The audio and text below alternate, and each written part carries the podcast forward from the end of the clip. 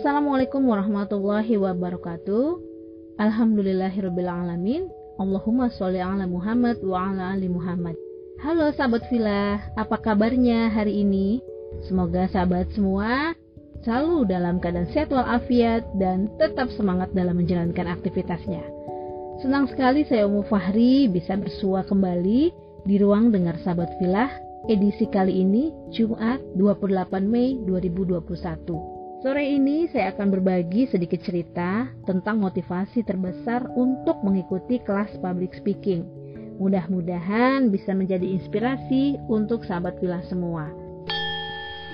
Sahabat villa, tidak dapat dipungkiri lagi ya bahwa kemampuan seseorang dalam membawakan seni berbicara berdampak pada perubahan, baik dalam tatanan masyarakat maupun pemerintahan.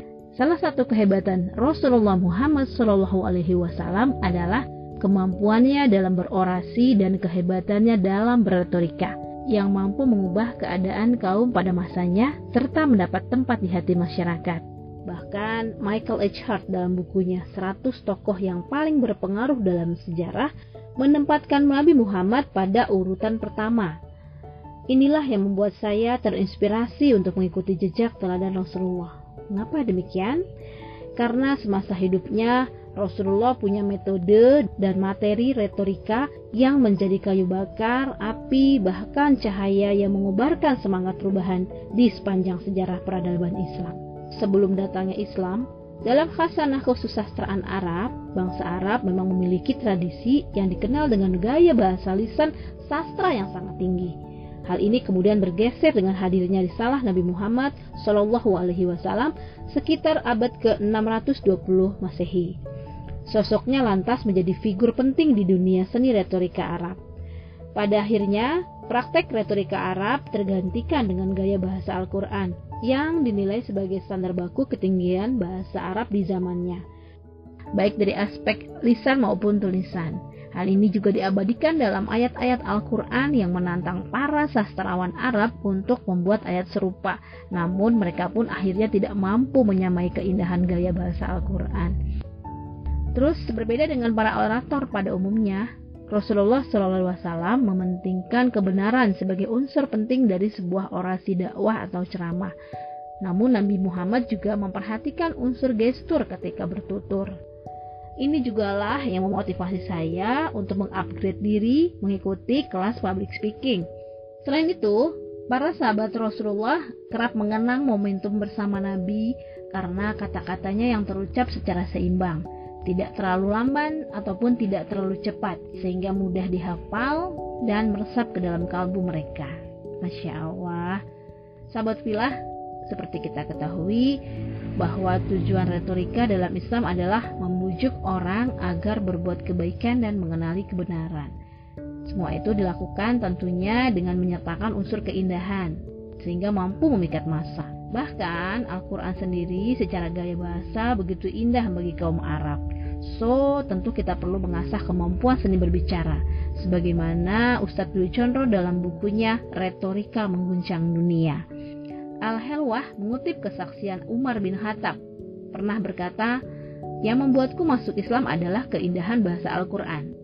Karena aspek estetika bahasa ini, Rasulullah dalam menjalankan dakwahnya kerap bersinggungan dengan kalangan penyair Bahkan beliau pun dituduh sebagai penyair yang mengarang-arang teks Al-Quran atau penyihir yang menyebarkan jampi-jampi. Sahabat Villa, sepanjang 23 tahun perjalanan hidupnya sebagai Rasul, Rasulullah telah menyampaikan banyak sekali orasi yang menjelaskan tentang banyak hal tentunya ya, dari masalah akidah, sosial, politik, ekonomi, ilmu alam, hak-hak perempuan, ya, dan masih banyak lagi. Hingga pesan terakhirnya sebelum wafat gitu ya. Uniknya, orasi Rasulullah selalu tersusun dari kalimat-kalimat yang sederhana. Kata-kata beliau sangat mengesankan dan efektif.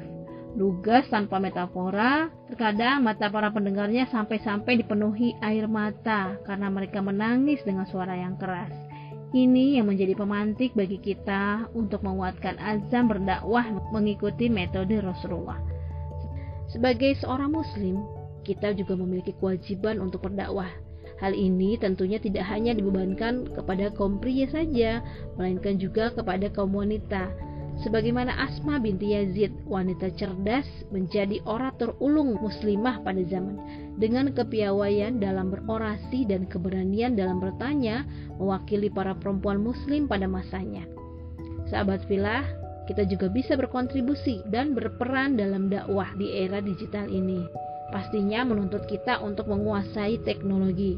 Hal ini gunanya memudahkan kita dalam mensiarkan agama lewat berbagai platform di media sosial.